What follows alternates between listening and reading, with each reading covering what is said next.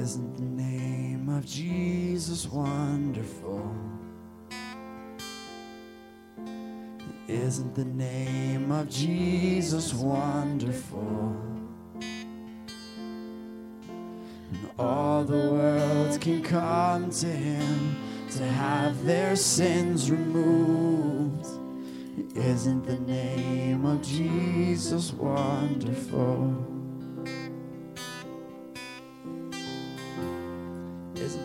Jesus beautiful? Isn't the name of Jesus beautiful? Isn't the name of Jesus beautiful?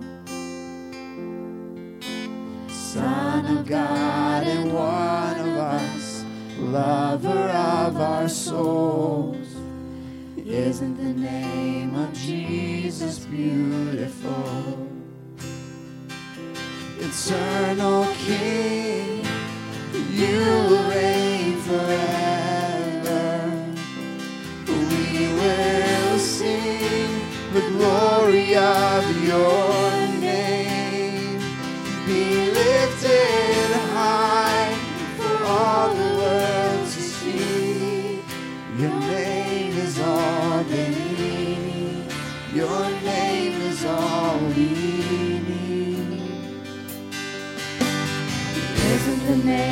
of Jesus powerful?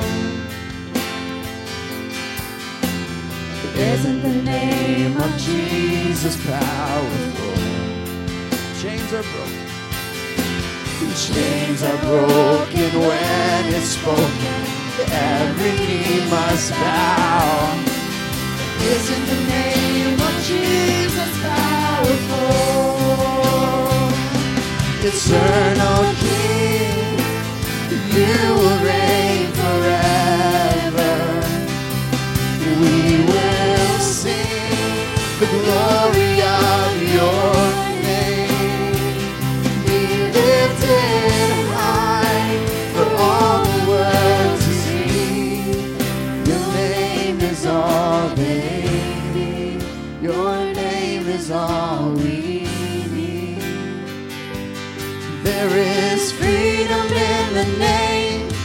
There is healing in the name. There is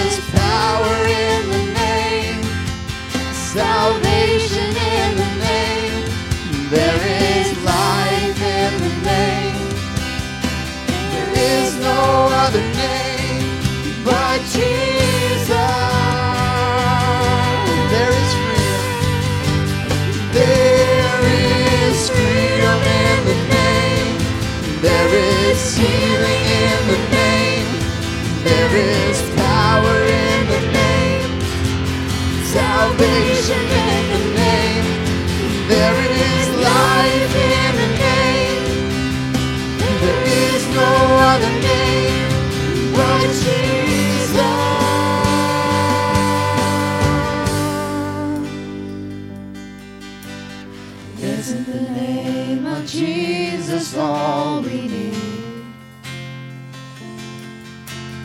Isn't the name of Jesus all we need? He's the way, the truth, the life, the only way to God. Isn't the name of Jesus all we need? He's the way, the truth, the life, the only way to God. Isn't the name of Jesus all we need? Amen. Great singers. You take a moment to turn around and greet those around you in Jesus' name this morning.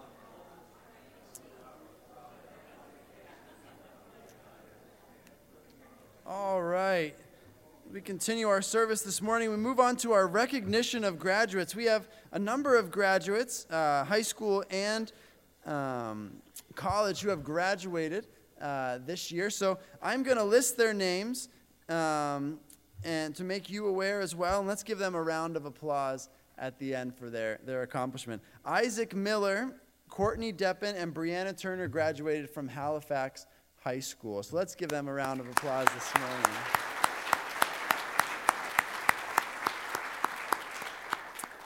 And then we have one person that I'm aware of that graduated from uh, university, and that's Jordan Pritchard, graduated from Bloomsburg University. I don't think she's here this morning, but we can still give her a round of applause. Anyways, and, and Gary and Claudia, you can let her know that we clap for her this morning. Um, at this time, Jean's going to come and, and share a special.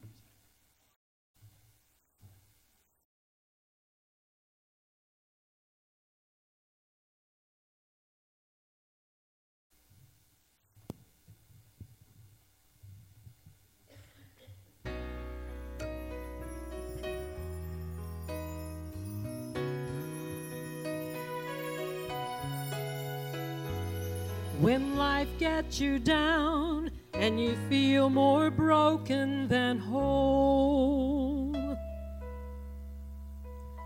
When the wounds go deeper than words and you can't tell a soul.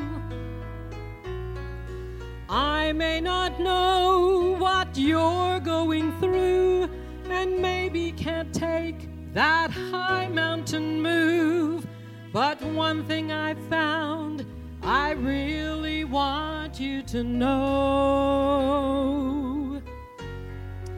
If it matters to you, it matters to the Master. He wants to share the burdens you bear. Whisper peace when your world gets shattered. Your greatest joy or your deepest pain, or you're really needing an answer, if it matters to you, it matters to the Master.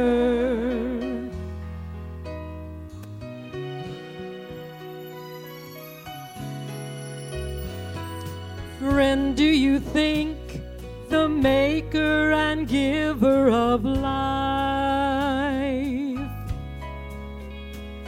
is far too busy to care about your struggle and strife? He sees the sparrow that falls to the ground, and he hears the tears that don't make a sound. If you only knew how precious you are in His sight. If it matters to you, it matters to the Master. He wants to share the burdens you bear. Whisper peace when your world gets shattered. If it's your greatest joy or your deepest pain, or you're really needing an answer, if it matters to you, it matters to the Master. If it's your greatest joy or your deepest pain, or you're really needing answer, if it matters to you, it doesn't only matter to you. If it matters to you, it matters to the Master.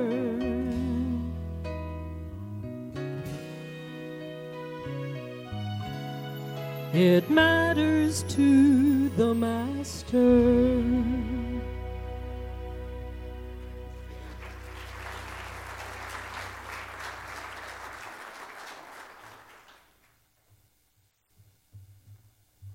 Thank you, Gene, for reminding us of that.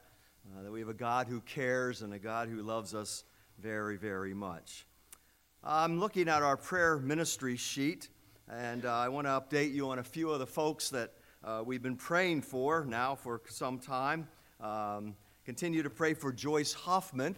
Uh, she did come home yesterday, uh, so that's some good news. Uh, so pray that she's able to get around and do the things uh, that she uh, is able at home. So keep Joyce in your prayers. Keep Craig Williams. He's here with his daughter this morning. Good to have Craig with us. But keep him in, in your prayers as well upon the passing away of his wife, Linda. Uh, the funeral was just a few days ago, so uh, I'm sure that they can uh, use our prayers uh, continually. Uh, also, um, Anthony Ribovich's grandfather, we had listed him here on our sheet. Um, he passed away uh, just a couple of days ago as well. So um, please pray for that family that God would give them the comfort that they need during uh, this time of loss.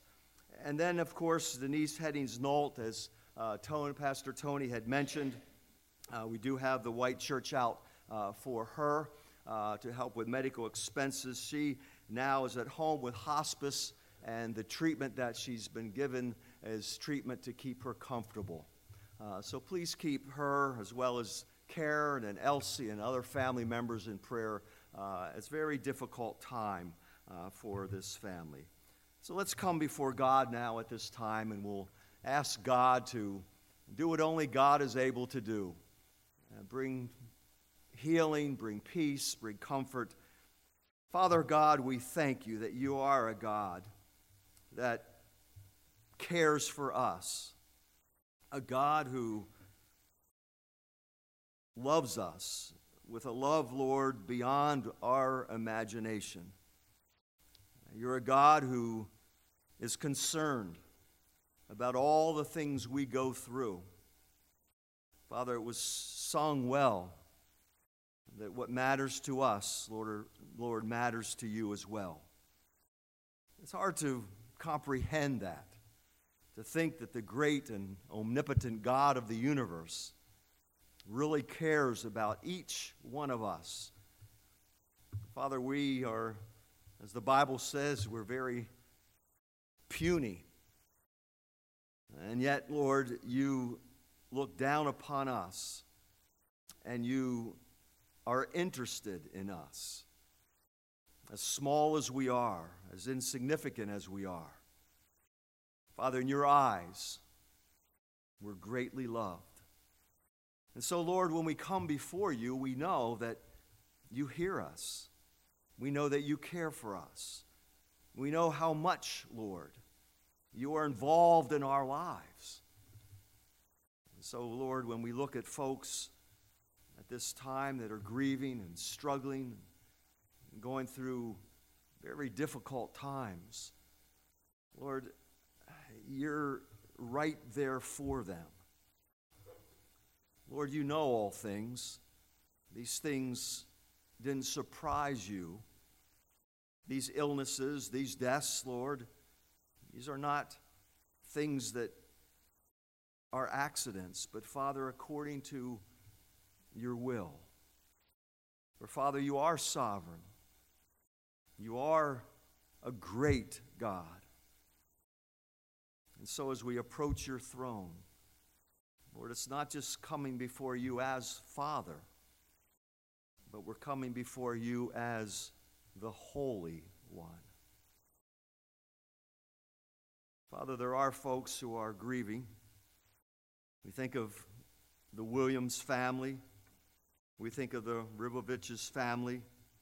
Uh, Father, these who have lost loved ones recently, we ask that you, Lord, might touch them, give to them peace that passes all understanding.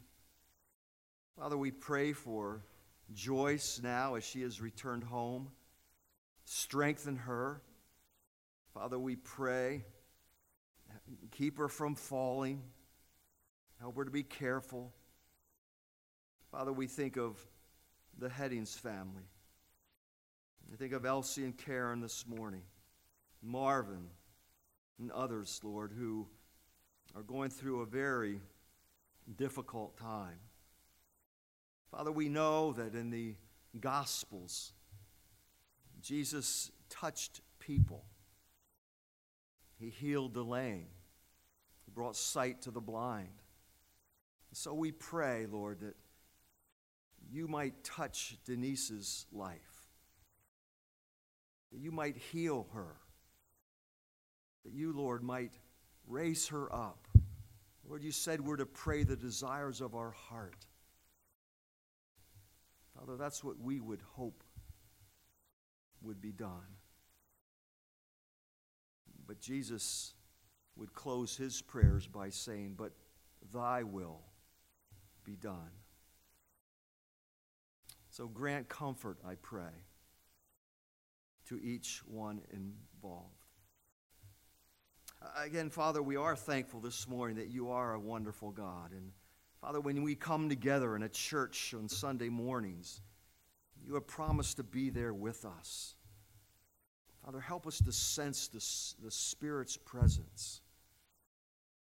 Move into our hearts, into our lives. May we give your Spirit free course in our hearts to change us, to mold us, to conform us to the image of your dear Son. Father, I thank you for the time that you've set aside this morning. We've come to worship you. We come to see Jesus.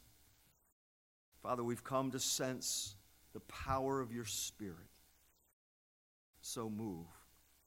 Move into our hearts and lives and bring about the necessary changes as we strive to be holy as you are holy.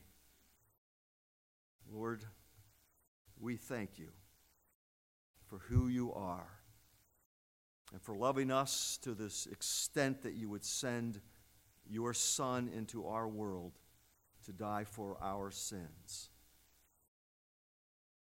Father, we think now of our graduates. Lord, a new chapter in their lives have, has ended. But Father, there's a whole new chapter to be written.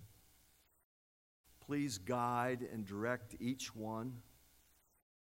May your Spirit, Lord, give them and show them the direct path they now are to take. Again, Lord, to think that you're here is amazing, but you are. And for that, we're grateful. In Jesus' name, amen. How great thou art. Hymn number 32. Leonard's going to come and lead us in this hymn. How great thou art. We certainly do serve a great God. I think sometimes, many, many times, I think that even beyond our greatest imaginations, we serve a God. And I think of George Beverly Shea. Anytime we sing this song, I'm sure all the rest of you remember his melodious voice as he sang how great thou art. Let's sing it together. I just get to stand with me sing this together. Then those in junior church can be dismissed.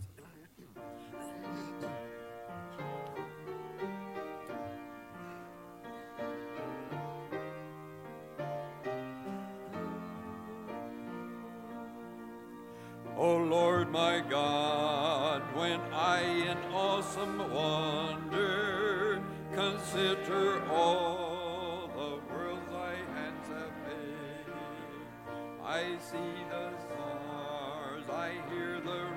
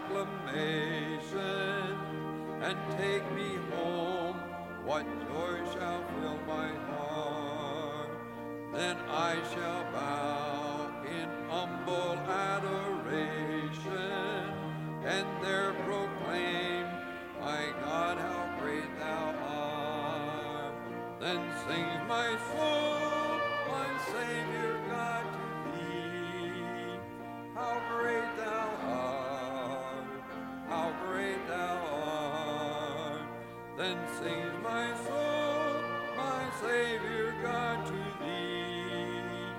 How great thou art, how great thou art. Thank you, and you may be seated.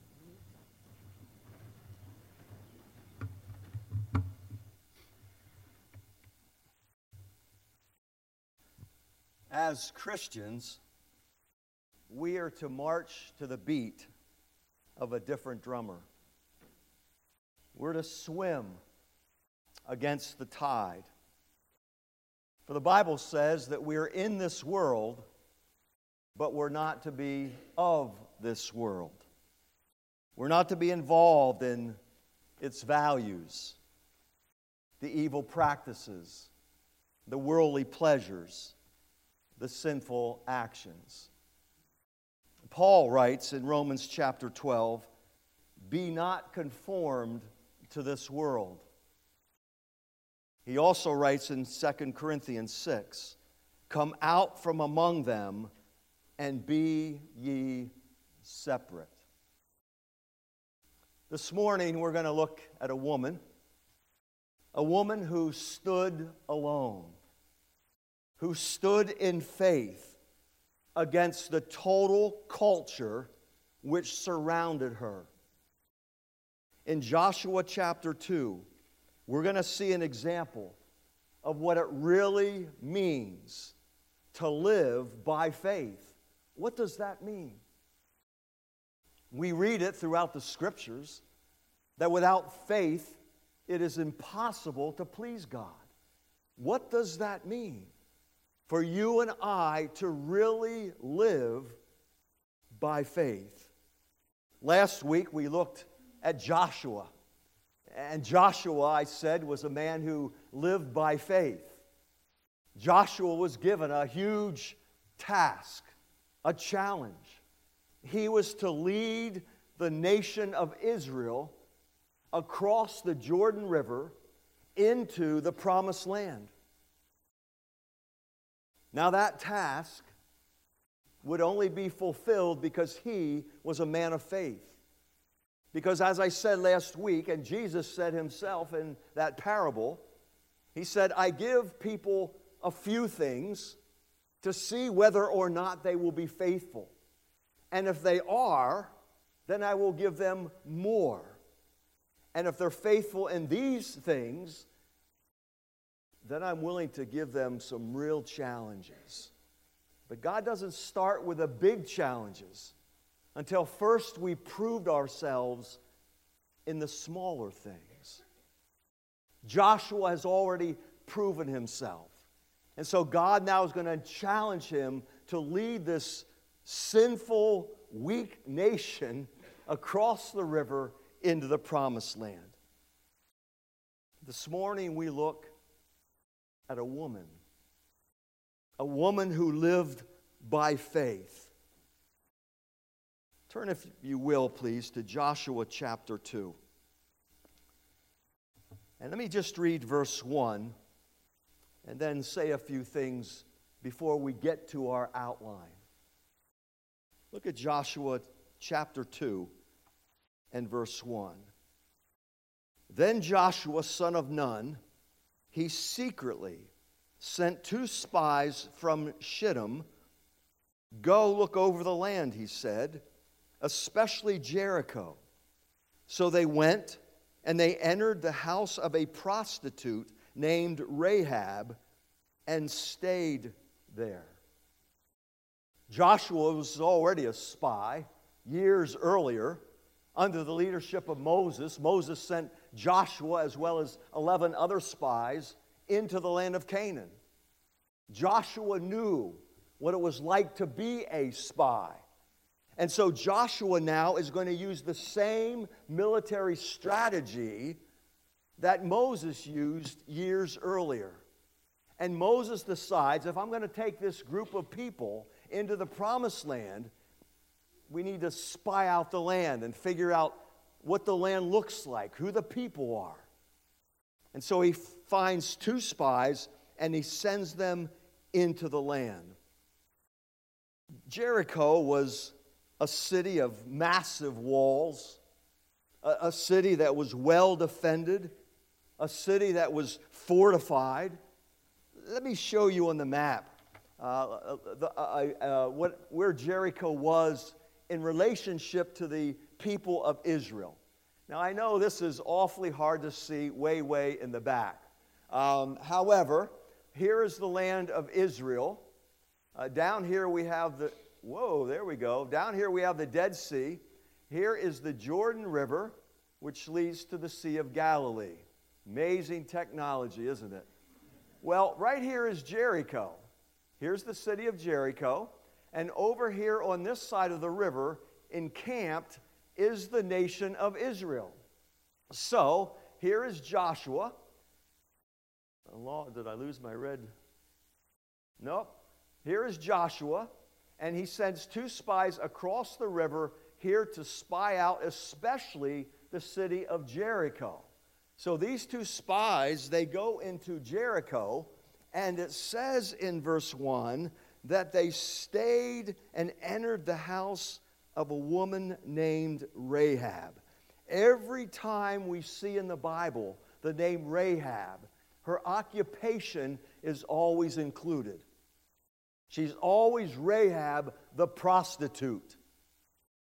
Now, these massive walls that surrounded Jericho were wide enough that you could actually build on top of them. And many think that Rahab had a house or a hotel or a brothel, whatever you want to call it, on the outer wall of Jericho. A home in which she always invited any man who came through the gate. This was her occupation. This was who she was. And here come the spies. And the spies, we read, stayed in her house. Now we come to the outline. Let's keep reading. Look at verse 2 of Joshua 2. The king of Jericho was told, Look, some of the Israelites have come here tonight to spy out the land. So the king of Jericho said, sent this message to Rahab Bring out the men who came to you and entered your house, because they have come to spy out the whole land. But the woman had taken the two men and hidden them. She said, Yes, the men, they did come to me, but I did not know where they had come from. At dusk, when it was time to close the city gate, they left. I don't know which way they went. Go after them quickly. You may catch up with them. But she had taken them up to the roof and hidden them under the stalks of flax that she had laid out on the roof. So the men set out in pursuit of the spies on the road that leads to the fords of the Jordan. And as soon as the pursuers had gone, the gate was shut. The first point this morning is this Rahab's faith in action. Rahab's faith in action. The entire city of Jericho was on alert. The entire city of Jericho was on edge. They knew that Israel was just across the Jordan. They knew that Israel was knocking on their back door. And so when the spies come, the king is informed that they've come into Jericho. And so he sends messengers to the house of Rahab. Where are they? We know they've come. Well, Rahab didn't deny that. She said, You're right, they did come here, but they left. And maybe, just maybe, if you start out quickly and go now, maybe you can catch them. Now, the Bible is quite clear that Rahab was lying to these soldiers. Because what we have in this one verse is, is that she had hid the men up on the flat roof of her house among the flax stalks that were drying. Now, when we come to this text, the question is always raised what about this lie?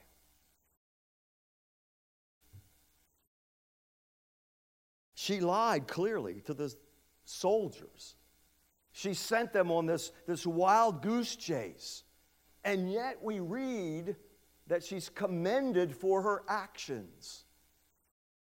Turn to James chapter 2. Look at James chapter 2. Now, uh, let me give you some background about chapter 2 of the book of James.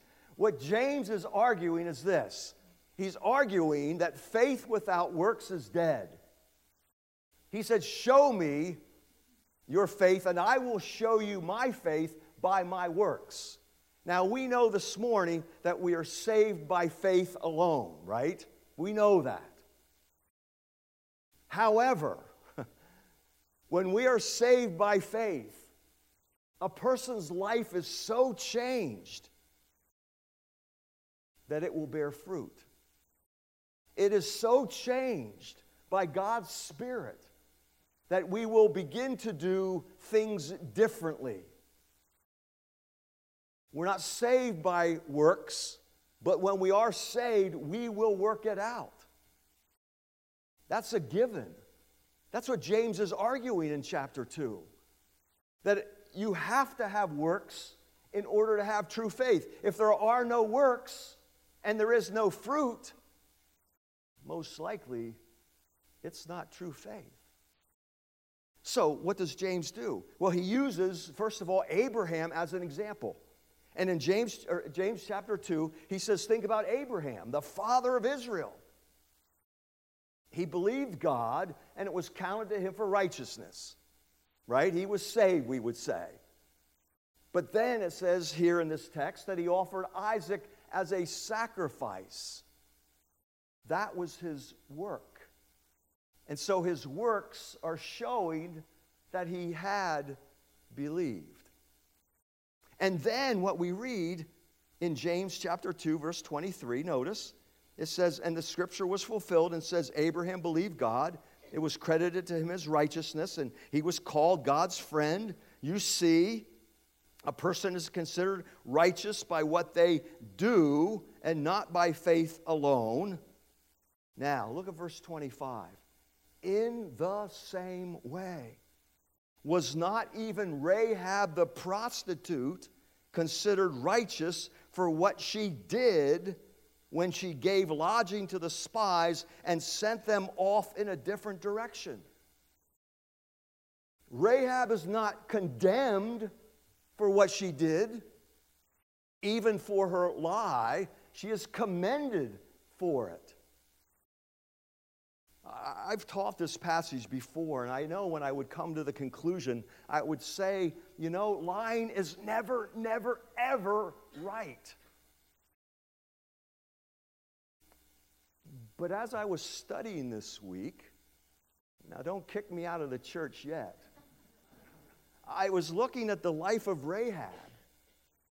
And then I was thinking of back in Exodus chapter 1. Do you remember that passage? Turn back to Exodus chapter 1. You remember the mid remember Pharaoh of Egypt? Remember the Pharaoh? And what did he want? He wanted all the little baby Hebrew boys killed. Right? Pharaoh, that Israel was growing as a nation, and he decided that we're going to kill every baby boy that comes into this world. And so the midwives were instructed by Pharaoh you kill the, let the girls live, but the boys have to all die. Look at Exodus chapter 1 and verse 19. Now, this is when Pharaoh comes to the midwives because the midwives, they were not listening to Pharaoh. They were not killing the little baby boys, and Pharaoh now wants an explanation. Why didn't you obey my command? Now, listen, verse 19 the midwives answered Pharaoh. Hebrew women, they're not like the Egyptian women. They're vigorous and they give birth before the midwives arrive. Listen, I think women are women, right? it's not like one, one group of people over here, uh, they have labor and bam, you know, the baby's born. And this other group of people, the Egyptians over here, they, they have really long, drawn out labors. And so the midwives say to Pharaoh, Well, you know, the Hebrew women, they're vigorous. My word, they have one labor pain, and we can't even get there before the baby's born. They lied to Pharaoh, right? They lied to Pharaoh. And yet, notice verse 20. So God was kind to the midwives, and the people increased and became more numerous. And because the midwives feared God, he gave them families of their own. God didn't even condemn them for lying to Pharaoh, he actually commends them and rewards them for what they did. I think of those during the Holocaust those who were hiding the Jews, those like Corrie Ten Boom. Can you imagine her being asked by the Nazis, Have you hidden any spies? What do you think her answer would be? Oh, yes, they're, they're down in the. No, no, no. She probably lied. Who of you, parents, who someone barges through your door at gunpoint and you've already hidden your children upstairs in the closet and they say, Is there, Are there anybody else in the house?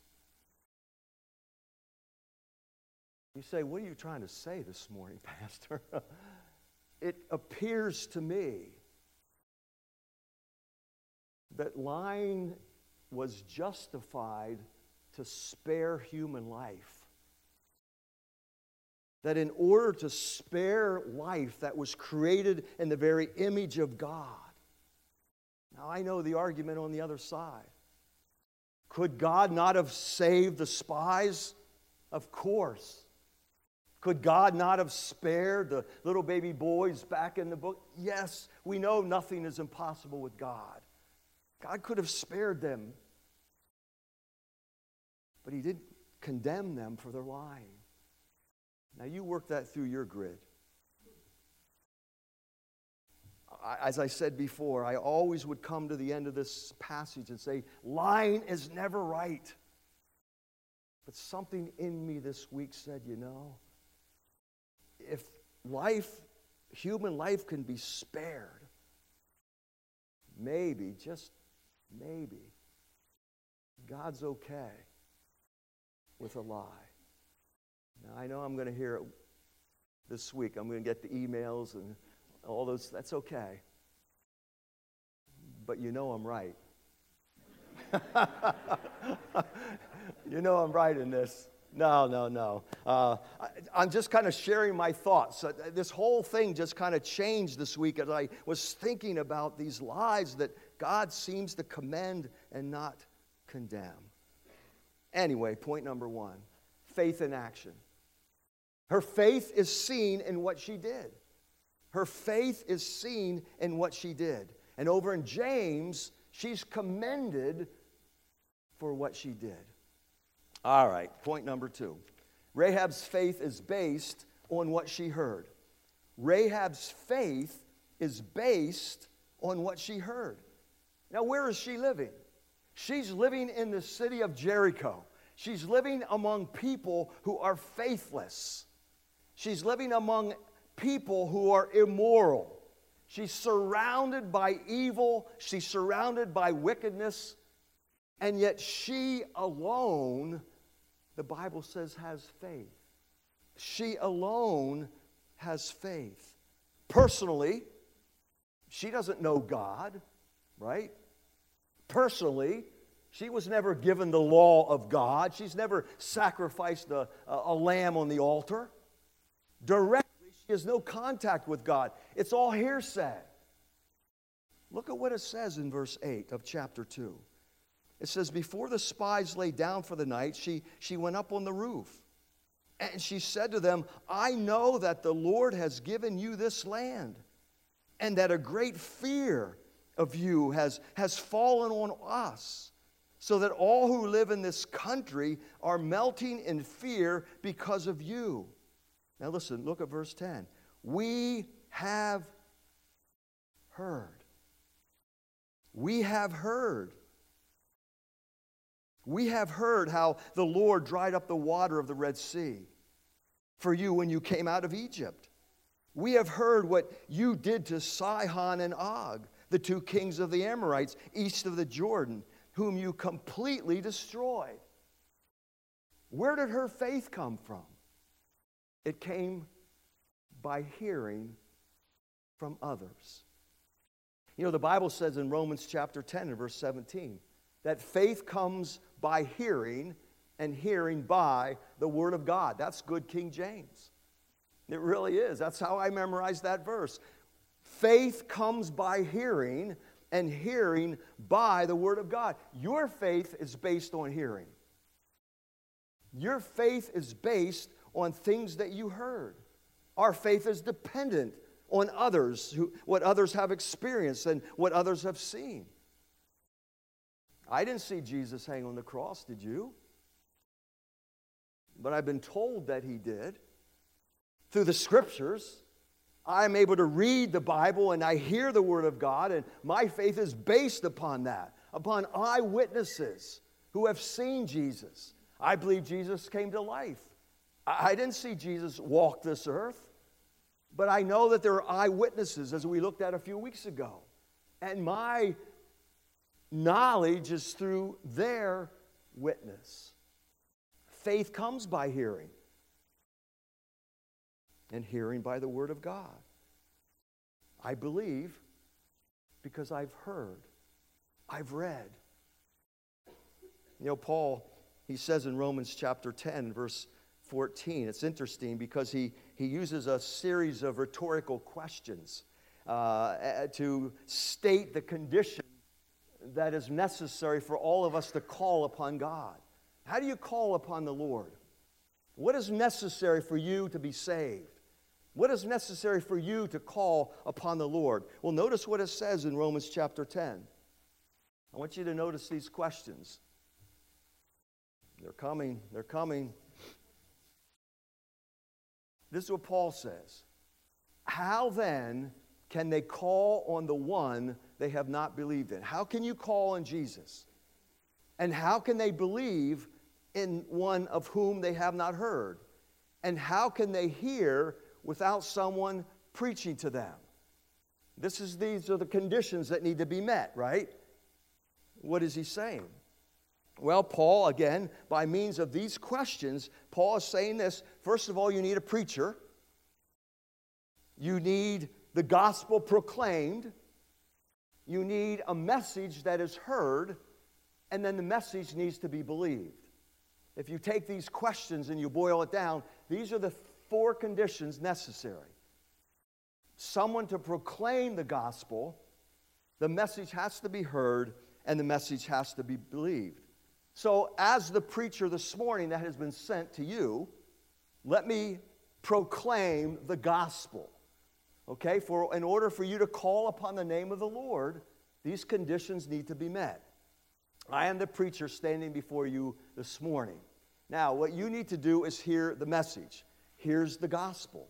Paul says in 1 Corinthians 15 Christ died for our sins according to the scriptures, he was buried, and he, was, and he rose the third day according to the scriptures. Preacher sent, here's the gospel proclaimed. The gospel is clear when Paul states it in 1 Corinthians 15 3 that Jesus, he died for our sins, which means that we've all sinned and fallen short of God's glory. We need to understand that, that we have sinned against the holy God, that we're not what God intended for us to be. And so Jesus had to die, not for his own sins, but for our sins.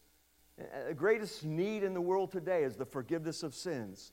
Jesus died for our sins. He was buried, proving that he really was dead, and he rose the third day according to the scriptures. Now, that's the gospel.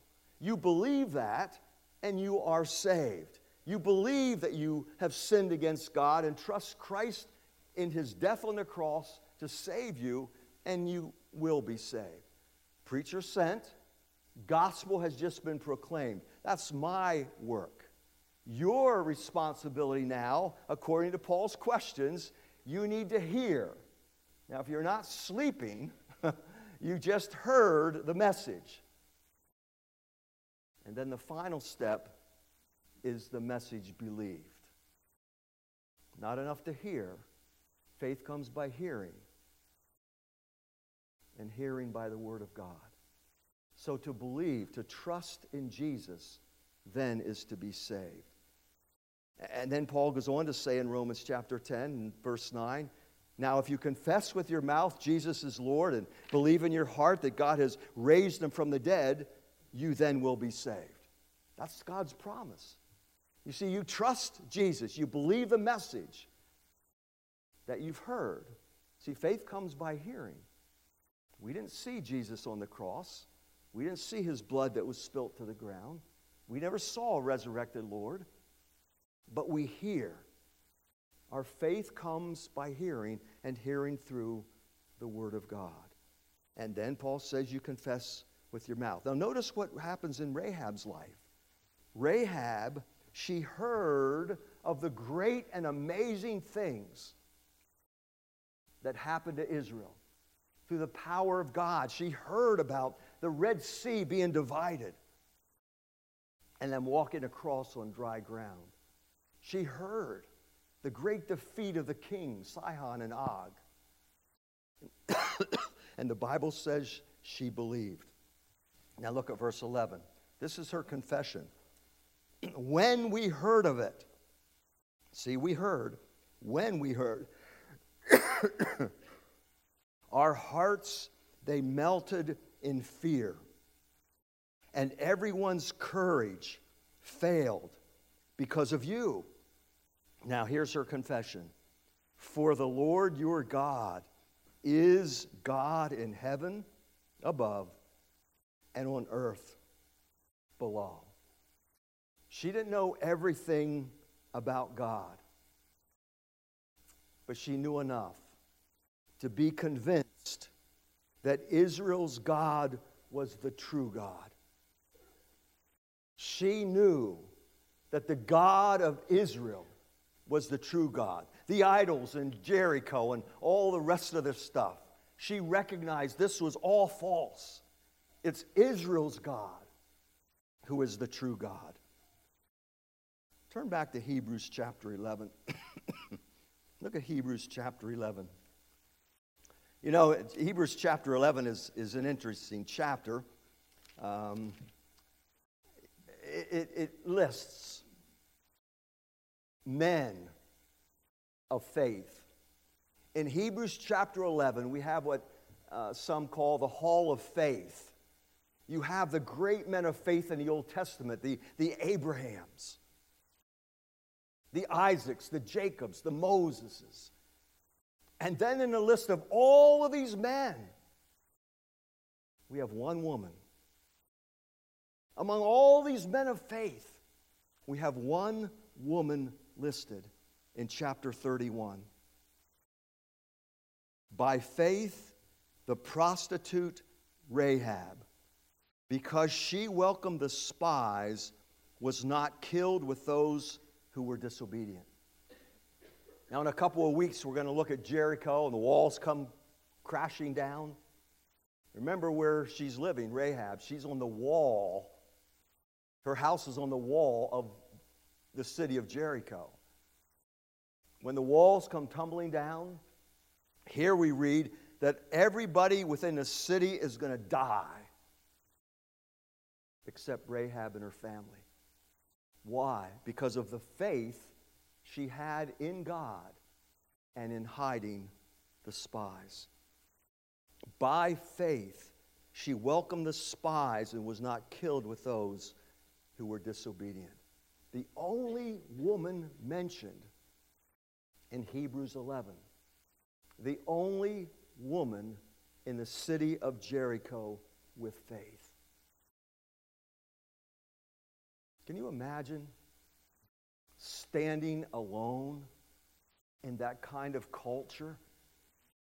Being surrounded by immorality and idolatry and all of these things taking place, and yet standing alone? What a tremendous example of someone marching to the beat of a completely different drummer, going against the current of the culture, living in a corrupt world and yet not conforming to it, living in a world surrounded by evil, yet not walking in its path. We live in a culture that is constantly tugging for us to conform to it as well. But the Bible says we're not to be engaged in the things of the world. The Bible says we too are to stand and not be engaged in the sinful activities, the wicked values, the worldly pleasures. The Bible even says that the culture not only should not be influencing us, but we as Christians, we ought to be influencing our culture as we stand alone.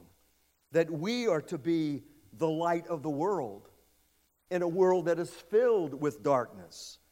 That we are to live in such a way that those who are outside the family of faith might see our good works and know that there's something different about that person over there. Jesus said in Matthew chapter 5 and verse 16, Let your light shine before others, that they may see your good works and glorify your Father who is in heaven.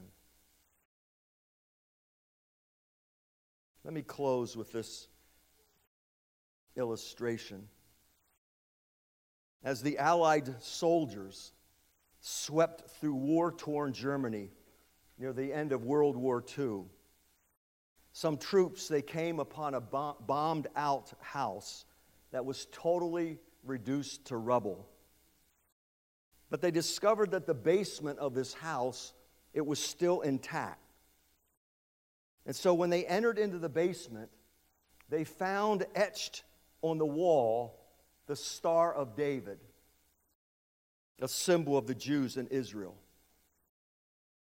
And below that star, they found these words I believe in the sun, even when it doesn't shine. I believe in love, even when it's not given. I believe in God, even when He does not speak. Now, folks, that's love, or that's faith. That's the kind of faith that Rahab had. It's the kind of faith that the Lord desires that we have as well. We look at Rahab and we see what it means to live by faith. And so, Father, as we come before you this morning, we are thankful. We are thankful, Lord, that you have called us to yourself. And as Christians, Lord, we do live in a world that is tugging for us to conform to it. But Lord, help us to stand. Help us to stand alone if necessary. But help us to stand and not be conformed to all that the world is trying to offer us. Help us to live by faith and not by sight. In Jesus' name I pray. Amen. If you would take your hymn books, take uh, them and turn to 453. Hymn number 453. Encamped along the hills of light, ye Christian soldiers rise. I think what we'll do this morning is we're going to sing just stanza number one and the refrain, just the first stanza alone, and then we'll be dismissed. Encamped along the hills of light. Let's stand together, please, and we'll just sing stanza number one.